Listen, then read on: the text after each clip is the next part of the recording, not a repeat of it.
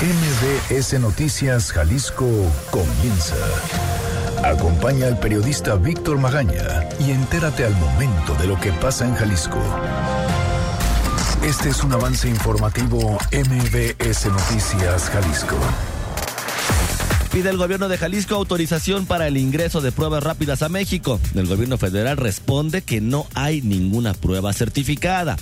Comienza el gobierno estatal la supervisión para que actividades no esenciales se mantengan suspendidas. Oiga, y si usted estaba pensando trasladar su aislamiento social a la playita o al bosque en Mazamitla, en Tapalpa, oyéndose a tequila, bueno, pues váyase olvidando de eso. Están cerrando las plagas y suspendiendo los servicios turísticos en todo el estado de Jalisco para evitar justamente la propagación del COVID-19.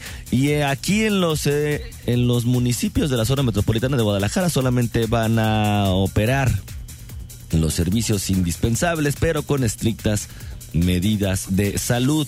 En Guadalajara se ampliaron el cierre de negocios no esenciales para evitar el contagio de coronavirus y hay que cuidar las finanzas, pues será clave para resistir la crisis de la pandemia del COVID-19, dice un especialista. Ahorita le contamos cómo.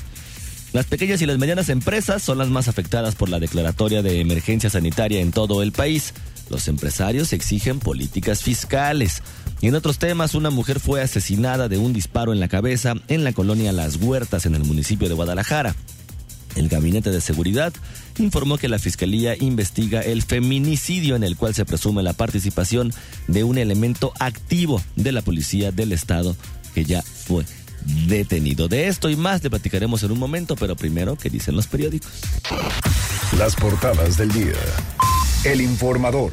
Inician multas a empresas por incumplir cierre. El gobierno estatal y municipios de la metrópoli advirtieron de sanciones a giros no esenciales que continúen abiertos. El diario NTR. Operativos contra giros no esenciales. Desde las 19 horas de este miércoles. Milenio Jalisco. Paran las actividades en Jalisco ante emergencia. La Secretaría de Salud Estatal informó que hay 99 pacientes confirmados con COVID-19 en la entidad y cuatro portadores asintomáticos. Mural. Da la 4T portazo a los empleos. Niega Andrés Manuel López Obrador otorgar prórroga fiscal. El Universal. Acceso al agua, desafío frente al COVID-19. 10.5 millones de familias en México no la tienen todos los días. Excelsior. Posponen elecciones en Hidalgo y Coahuila. El INE sesionó de manera virtual. Milenio. Ciudad de México niega ley seca y Nuevo León vive compras de pánico. Jaime Rodríguez anuncia que se suspende producción y distribución de cervezas, mientras que Tabasco y Campeche confirman prohibición de venta. AMLO dice que no es tiempo de ocurrencias. Muy buenos días, ¿cómo le va? Yo soy Víctor Magaña y me da muchísimo gusto saludarlos. Erika Arriaga se encuentra en la producción de este espacio informativo y Hugo López en los controles operativos. Los teléfonos en cabina son el 36 298 248 y el 36 298 249. Las redes sociales arroba MBS Jalisco en Twitter, MBS Noticias Jalisco en Facebook y mi cuenta personal arroba semáforo en ámbar. Además también puede usted acompañarnos en nuestro canal en Telegram, Víctor Magaña, guion medio MBS. Ya escuchaba usted el resumen, mucha, mucha información el día de hoy para platicar. Son nueve de la mañana con cinco minutos. ¿Qué le parece si comenzamos? Movilidad. Bueno, ¿cómo amanece la ciudad del día de hoy? Saludo con muchísimo gusto a Ivette Sánchez con el reporte vial de esta mañana. Gracias, claro que sí. Muy buenos días para todo el auditorio. Qué gusto saludarles. Vámonos a la zona de Lázaro Cárdenas, entre Gobernador Curiel y Colón. El tráfico es bastante cargado. Extreme su tiempo y sus precauciones. Volcadura a la altura de Pedro María Nayi Francisco Villa deja dos carriles afectados a la circulación. Tráfico cargado en este momento. Por favor, se da el paso a unidades de emergencia. Tenemos un choque sobre carretera Chapala. Si usted circula metros antes del periférico y con sentido hacia Guadalajara encontrará este accidente en los carriles centrales. Hay tres personas lesionadas. También por favor se dé el paso a unidades de emergencia. El tráfico es bastante cargado. En el sentido contrario, también es bastante cargado en dirección hacia el aeropuerto, pero en este sentido no encontrar accidentes, por lo que fluye de manera más rápida. Tráfico cargado en Avenida Alcalde. Si usted circula de la normal con destino a la glorieta de tránsito, lo hará a vuelta de rueda. En el sentido contrario de Alcalde, en lo que es de Patria hacia la normal, bastante fluida la circulación. Una buena opción para circular es circunvalación. No encontrará inconvenientes y la fluidez es perfecta, prácticamente desde Belisario Domínguez y hasta la zona de federalismo. Es el reporte. Regresamos con ustedes. Muy buenos días. Muy buenos días también para ti, Ivette, y como siempre, muchísimas gracias. Gracias. Este es un reporte especial. Oiga, esta semana le hemos estado platicando diferentes historias que surgen en situaciones como esta, como la que estamos viviendo actualmente con el tema de la pandemia del coronavirus, del SARS-CoV-2 o del COVID-19, como usted lo conozca. Por un lado, ya le platicábamos también esta gente que extiende las manos y comienza a crear redes de solidaridad para apoyar o a personas que se encuentran en una situación más complicada luego del cierre de empresas, de negocios, del aislamiento. O también personas que se dedican y deciden ayudar y apoyar justamente a quienes nos están cuidando y protegiendo, que son en este caso los médicos. También le hemos platicado algunas historias justo de estas personas que por su condición, por su situación o por distintas razones simplemente no pueden, no pueden dejar de salir a la calle a trabajar o a buscar un sustento. Escucha por favor esta tercera historia de una pandemia que nuestra compañera Fátima Aguilar nos hizo el favor de pues de armar y de contar.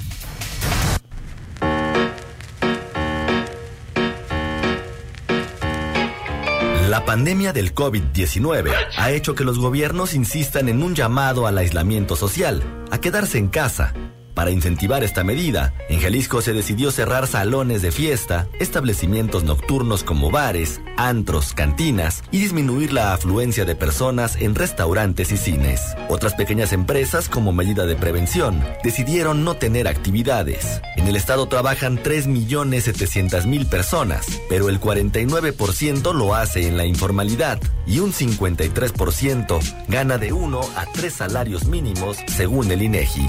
En medio de esta contingencia y en el comienzo de una crisis económica, hay quienes se quedaron en la incertidumbre laboral, quienes se ven rebasados por su realidad y no pueden parar ni quedarse en casa porque deben escoger entre comer y cuidarse del coronavirus, o aquellos que por su profesión son indispensables en esta pandemia. Estas son las voces de ellos.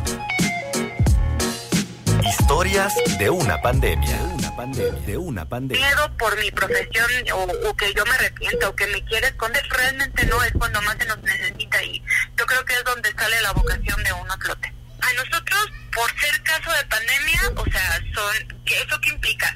Hay un aumento en el número de pacientes, este, obviamente se puede llegar inclusive a un burnout, como somos muy poco poco personal, entonces pues claro que se nos solicita que acudamos en otros horarios. A mí ya se me solicitó, yo normalmente estoy entre semana y también yo voy a tener que acudir los fines de semana. Este, y, y realmente la vocación aquí, aquí tiene mucho que ver porque a nosotros no nos van a dar ningún aumento de salario debido a esto. Se nos va a exigir más a cambio de lo mismo. Más que nada el amor, el amor a la a, a nuestra a nuestra carrera, el hecho de que queremos curar y que nos importa nuestra población, que nos importa la gente que esté bien, que, que salgan la mayoría posible y que no se compliquen y que no tengamos este, un alto porcentaje de muertos. Es ahí donde digo, es más bien una vocación eh, de tipo humanitario. Damaris tiene 25 años, es médico titulado desde hace año y medio. Le tocará atender a los enfermos que genere la pandemia del COVID-19 en Jalisco. Desde que era niña, el médico que la atendía la inspiró a dedicarse a esto al ver que se trataba de una profesión para ayudar a las personas. Aunque reconoce que las condiciones de la infraestructura hospitalaria, la falta de insumos y las jornadas extenuantes a las que son sometidos vuelve tedioso y sumamente complicado ejercer como médico en este país la vida del médico es del hospital y a ver qué más, pero casi casi es el 85-90% para lo poco redituable. Y también pues la necesidad del país, realmente me parece que son muy pocos lugares que, que otorgan. Este, lo triste eh, son las condiciones y los peros que nos ponen en este país. No es sano el horario, no es sano lo que nos piden, porque tampoco, por lo mismo de que nos exigen demasiado, nos explotan demasiado, pues no damos eh, con garantía una atención adecuada, además de que es demasiada población y son muy pocos, muy pocos puestos sabe que esta pandemia hará mucho más crítico esos problemas que ya enfrenta el sistema de salud en México. Pese a eso, no se arrepiente de formar parte de un sector que hoy no puede parar, porque su labor será esencial para la atención de esta contingencia. Que sí está, se está resintiendo en los hospitales. Vaya, yo trabajo en uno, en uno público que es donde pues se resiente un poquito más y se, le puedo comentar que cada vez se nota un poquito más de pesadez en el ambiente. Entre nosotros como médicos, como sabemos que somos muy poco personal, además de que no se nos dan suficientes materiales, eh, de inicio pues todos estamos tensos, la gente llega asustada y pues bueno, es bastante población, como ya lo he comentado, para para tan pocos médicos. Todos los días Damaris recibe mensajes de su familia pidiéndole que se proteja. Le dan la bendición. Nota la preocupación de ellos por querer ayudarla y aislarla de esta contingencia. Ella decidió irse a vivir sola durante este tiempo para proteger a sus familiares de un contagio, especialmente aquellos que están dentro de los grupos de riesgo. El poco tiempo que se encuentra fuera del hospital lo pasa sola. Lo que más le preocupa es que aún exista inconsciencia de parte de algunas personas que se muestran incrédulas frente a esta pandemia. Sí, se llega a sentir un poquito la soledad siento yo que no, que, esto va a calarnos más en, el momento en el que todo esto llega a su pico máximo pero pues ni modo, son las medidas que se tienen que tomar. Yo sigo yendo a trabajar y regreso y me topo con mucha gente que están a todos juntos, todos acuminados en las taquerías, que en el café, que realmente esas personas no están haciendo conciencia. Inclusive me ha tocado gente que llega a la puerta de mi casa y me dicen, eso no existe, no existe el tal coronavirus, es un invento del gobierno. Bueno, o sea, hay que extremar precauciones, exista o no, creo que la, la conciencia y el egoísmo no tiene que imperar. Hay que ser un poquito conscientes.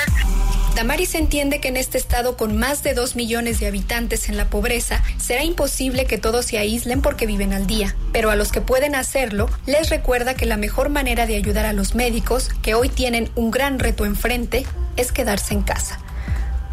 Que de verdad se expongan lo menos posible. Yo sé que muchos tienen que salir este, para, para trabajar porque muchos viven día al día. O sea, sabemos que la población mexicana hay un alto porcentaje de gente que se, se clasifica socioeconómicamente como baja, muy baja, inclusive la media baja. O sea, tienen que estar yendo a trabajar. Entonces, ellos pues seguir las recomendaciones que siempre se les da este por parte de, de nosotros del sector salud de que realmente si llegan al trabajo tomen sus medidas, su distancia, si llegan a la casa antes de entrar, o sea, realmente que tomen las medidas.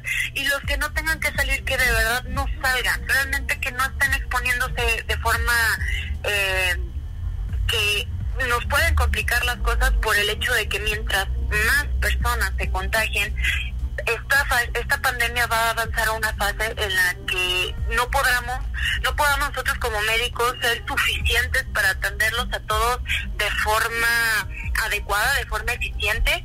Y pues si se nos sale de las manos, muchos también pueden morir. Para MBS Noticias Jalisco, Fátima Aguilar, producción de Víctor Magaña.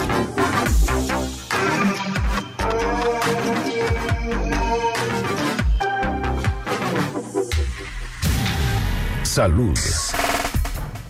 El gobierno de Jalisco insistió el día de ayer en que para en que para la detección y prevención del nuevo coronavirus es necesaria la aplicación de pruebas rápidas masivas, de tal manera que solicitó a la Federación su autorización para que la Comisión Federal para Riesgos Sanitarios, la COFEPRIS, permita la entrada de estos insumos al país.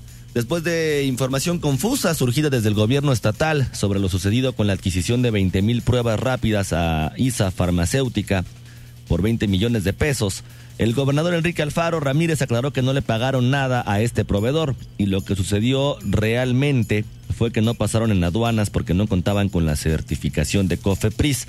Hay que recordar que la primera eh, respuesta ante el presunto retraso que había de la aplicación de pruebas rápidas aquí en Jalisco fue de Bárbara Casillas, de esta coordinadora, donde decía pues que las pruebas se encontraban en la aduana y habían tenido un, retraso, pero que ya estaban por llegar. Ese mismo día en la tarde, el gobernador Enrique Alfaro Ramírez, a través de entrevistas en un montón de medios de comunicación, por supuesto, de la Ciudad de México, no, no aquí en Guadalajara, se pues explicaba él que algo muy sospechoso había pasado y que ya no se podían pues que ya no tenían las pruebas que ya les había dicho la farmacéutica ISA, esta empresa proveedora, pues que ya les cancelaban la compra porque ya no había, se las se habían cancelado. Entonces ahí empezaba como esta serie de confusiones, estaban en aduana, se las cancelaron, qué fue lo que pasó.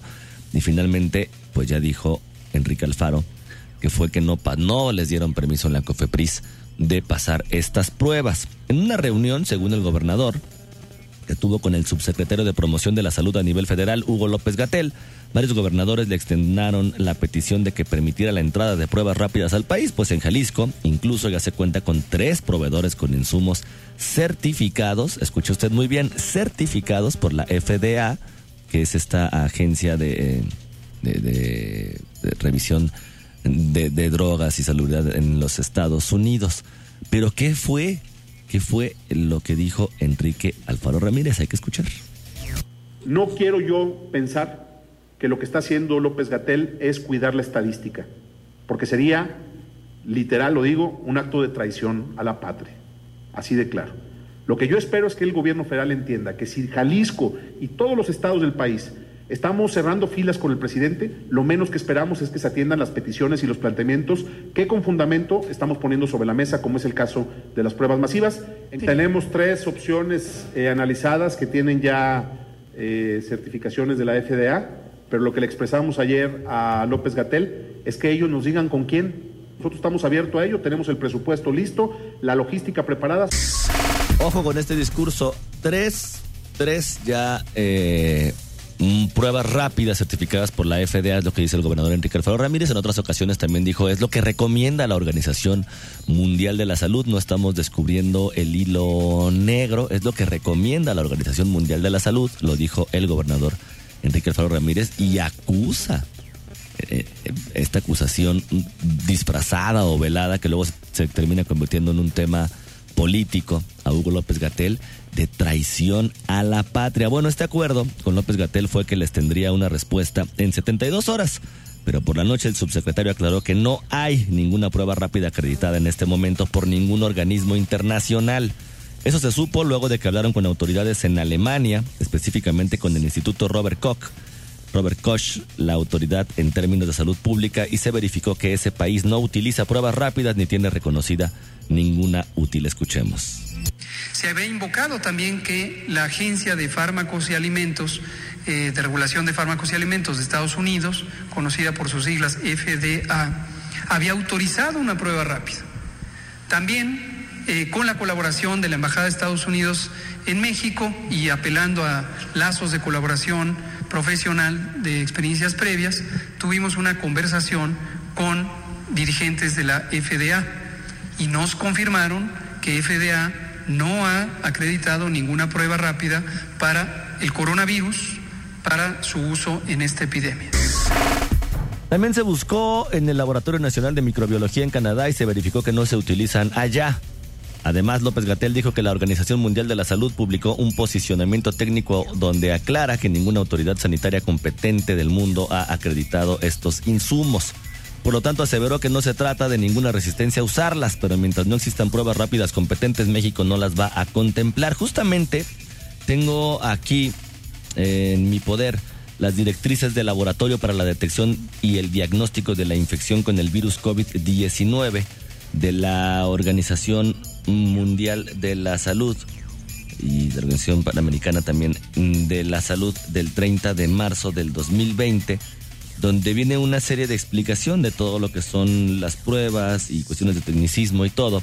Pero hay una parte muy importante que quizá no le habían notificado todavía al gobernador del estado, su equipo de comunicación, dice pruebas rápidas y es lo que dice la Organización Mundial de la Salud. Hasta el momento no existen pruebas rápidas, inmunocromatografía o detección con oro coloidal que hayan sido autorizadas por autoridades reguladoras competentes y o formalmente validadas.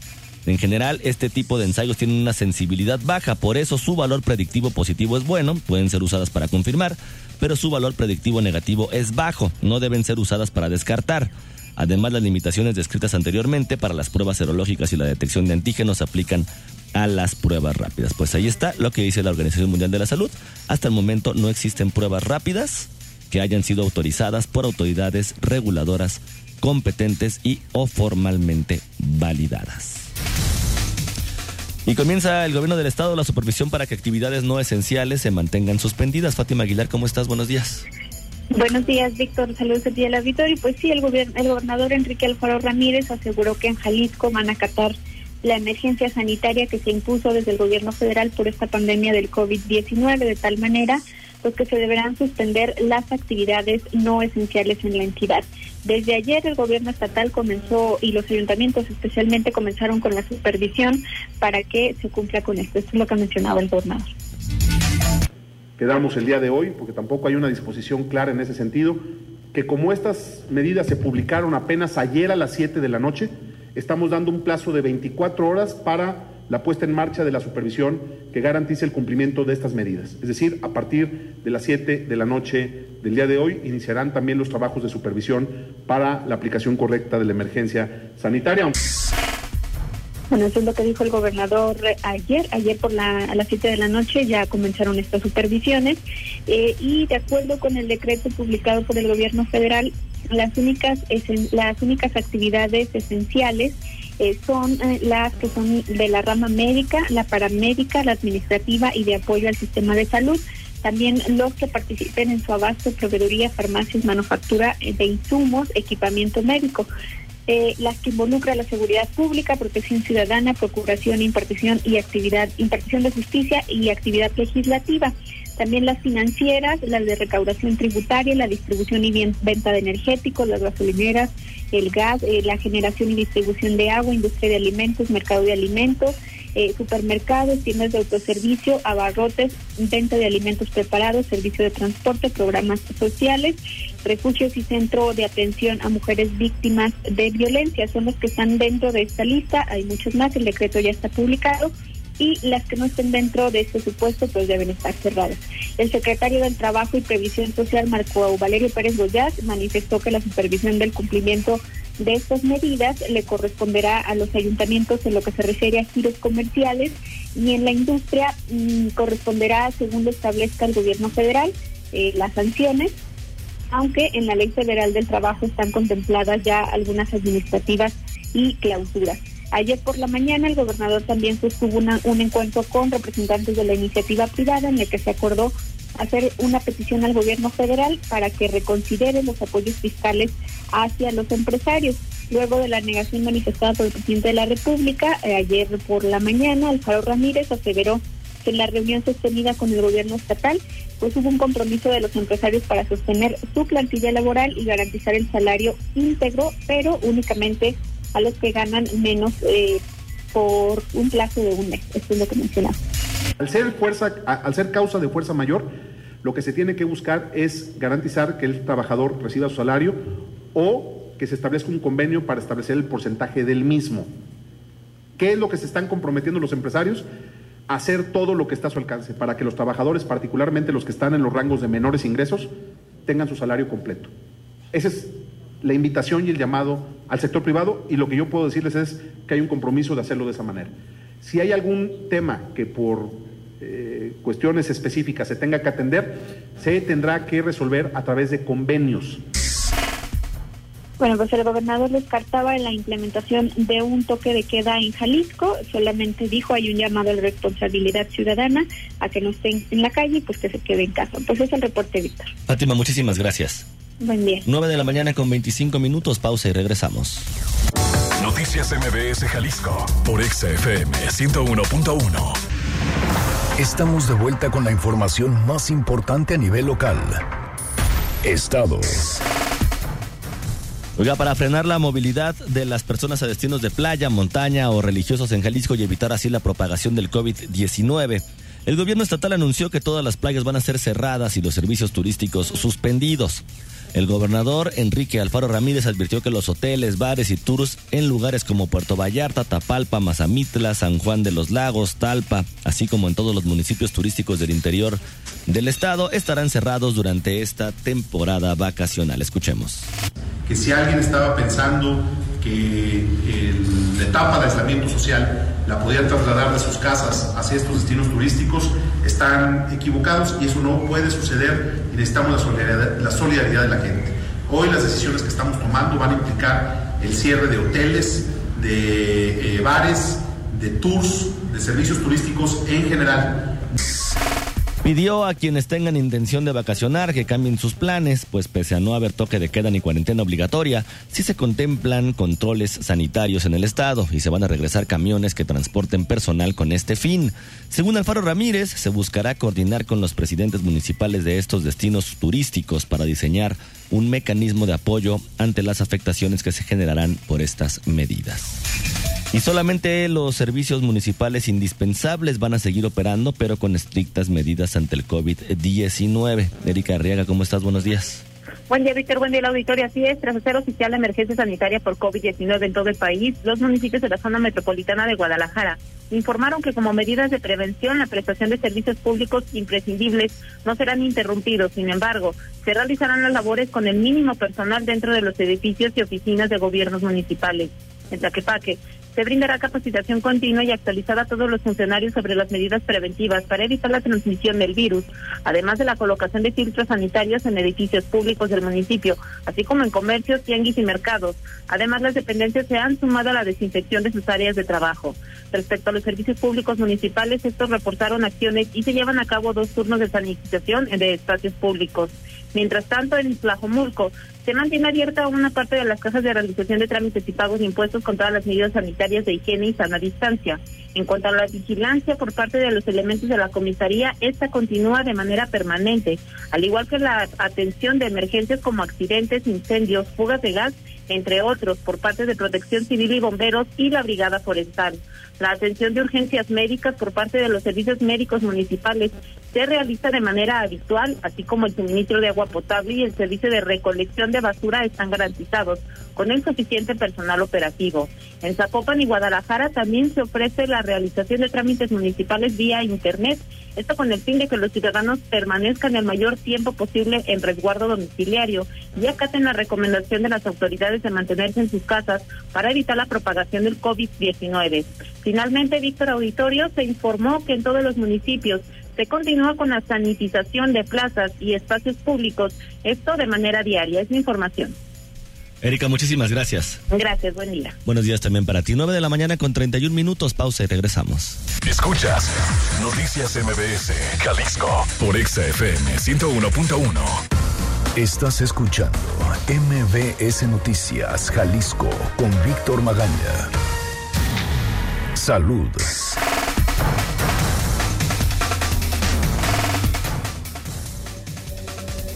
9 de la mañana con 34 minutos regresamos a cabina de MBS Noticias Jalisco. Oiga, cuidar las finanzas va a ser clave para resistir la crisis de la pandemia de COVID-19. Adrián Montiel, ¿cómo estás? Buenos días. Muy buenos días, Víctor, también para el auditorio. Y mira, ante el impacto económico en México y en el mundo generado por el resguardo domiciliario y encierre de miles de negocios para prevenir contagios de la pandemia COVID-19, hay alternativas en las finanzas personales para adelantarse al impacto de esta crisis. El CEO de la empresa yotepresto.com, experto en finanzas personales, Rubén Chávez, destacó que los bancos no cobrarán las mensualidades de los créditos los próximos cuatro meses. pero hay que adelantarse cuando se vuelvan a reactivar estos cobros. Escuchemos. Viene, viene un periodo en donde estos cuatro o cinco meses pues hay que cortar absolutamente todos los gastos no esenciales, ¿no? Todos los lujitos y etcétera que antes nos podíamos dar, pues quizás es un momento ahorita de ponerlos en, en, stand-by para poder ir creando un, un, pequeño ahorro para poder hacer frente a estas mensualidades de, de este periodo, ¿no? El periodo de gracia terminará, aunque las mensualidades condonadas se distribuirán en el mismo plazo del crédito. La decisión de los bancos será una buena opción para quienes vean sus ingresos afectados, pero llegará eh, a la hora de pagar. Eh, la estrategia que propone Rubén Chávez es el análisis o el mapeo de las deudas y priorizar su pago, así como la consolidación de deuda de dos o más tarjetas en una sola para obtener tasas de interés baja y a largo plazo. La estrategia de las finanzas es clave en un escenario incierto que podría extenderse hasta octubre, de acuerdo con la Secretaría de Salud Federal. Pero el sector financiero se prepara para hacerle frente en un periodo todavía más prolongado. Escuchemos. Mira, nosotros nos estamos preparando para por lo menos 12 meses muy complicados, ¿no? Este, eh, como sabes, eh, todavía no se han tomado medidas contundentes, sobre todo a nivel federal, para apoyar un poco la economía de las pequeñas empresas y de las, de las familias. Entonces, en general en el mundo sí se está viendo un escenario donde a finales de año, pues, se pueda recuperar la situación porque han salido un montón de programas y estímulos de, los gobiernos, ¿no? Aquí pues, falta un poquito ver esa respuesta. Sobre todo, Rubén Chávez se refiere a los estímulos o apoyos que esperarían del gobierno federal. En Jalisco ya se anunció una bolsa de mil millones de pesos, aunque de acuerdo con el CEO de yotepreso.com, no será suficiente para las micro y pequeñas empresas que generan más del 80% de los empleos en el Estado. Ese reporte, Víctor. Adrián, muchísimas gracias. Muy buen día, muchas gracias. Muy buenos días también para ti. Oiga, luego de que el gobierno federal declarara emergencia sanitaria por coronavirus, el presidente del Consejo Empresarial Mexicano de Comercio Exterior de Occidente, Miguel Ángel Landeros, explicó que para poder sortear y atravesar la crisis en materia empresarial y comercial en nuestro país, hace falta que las autoridades propongan medidas fiscales que no precisamente hablen de condonación de impuestos, sino que tengan el efecto de producir o generar cierta liquidez que permita, por supuesto, atravesar la crisis a empresarios del el país. Agregó que la mayoría de las empresas que soportan la economía nacional son pequeñas y medianas, las más vulnerables en estos tiempos, ya que hay una baja en la demanda y aunado a eso, pues existe una serie de medidas que se pide a las empresas cumplan, complicando más su productividad y por supuesto su liquidez. Escuchemos. Las indicaciones de cerrar eh, temporalmente, de mandar a los trabajadores a su casa y de pagarles el sueldo completo pero la gran mayoría de las empresas no se puede dar ese lujo porque no tienen la capacidad de hacerlo si no tienen por lo menos un apoyo con estas medidas fiscales que vuelvo a repetir, no hablan de que se nos regale o de que se regalen impuestos o que se reduzcan, sino de que se generen las condiciones fiscales necesarias para que haya liquidez que permita atravesar esta crisis. Afirmó que la solidaridad es recíproca, pues los empresarios tienen en cuenta que la salud es primero, sin embargo, de seguir en el mismo rumbo, la economía continuaría mal y se generaría un efecto que sería difícil de atender en México, llegando a una recesión que tendrá consecuencias diversas. El presidente de Comce de Occidente explicó que hay un mecanismo que le da seguimiento a la mayoría de los países en sus temas de políticas fiscales derivados de esta crisis del coronavirus y que la mayoría ha adoptado medidas ya para proteger sus fuentes de trabajo. Pero en México en México no se ha dado ni una sola, pues solo se ha exigido el cumplimiento a empresarios y de no tener el apoyo que necesitan, advierte que la afectación se refleje en los próximos tres meses. La nota buena del día.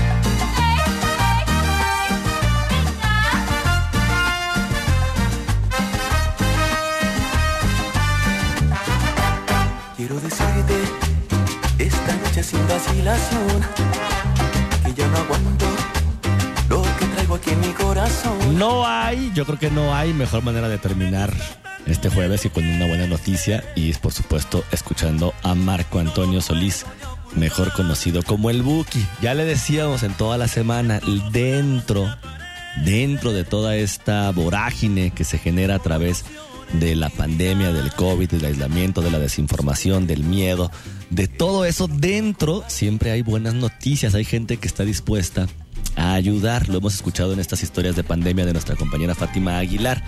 Pero hoy a las 6 de la tarde, además, si usted quiere disfrutar en la comodidad de su hogar de un concierto de Marco Antonio Solís, mejor conocido como el Wookie, bueno, pues él anunció a través de sus redes sociales que se va a tener una transmisión en vivo. Dijo, este próximo jueves 2 de abril, no se pierda por mi canal de YouTube a las 18 horas en hora de Ciudad de México una transmisión como nunca antes se ha visto, una transmisión como si fuera en vivo de un show muy significativo para su servidor. Los espero, hermanitos, es lo que dice Marco Antonio Solís. Y esto, bueno, pues luego de que se cancelara la gira El Más Querido Tour 2020 de Marco Antonio Solís y como parte también para ayudar a la distracción que puede luego del estrés que puede generar luego el encierro bueno, pues ahí está Marco Antonio Solís el Buki a las 6 de la tarde el día de hoy a través de su canal de YouTube. Como siempre ya sabe, le deseo que pase usted un muy bonito día.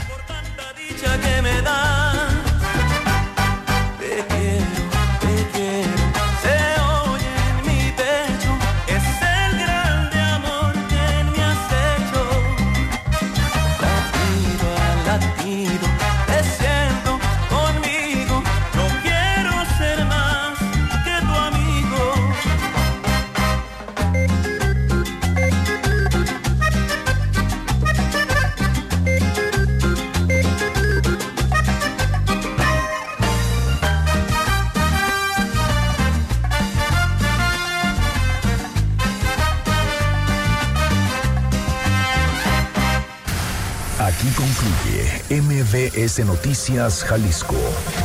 Acompaña a Víctor Magaña y su equipo de profesionales de lunes a viernes a partir de las 9 de la mañana por EXA FM Guadalajara.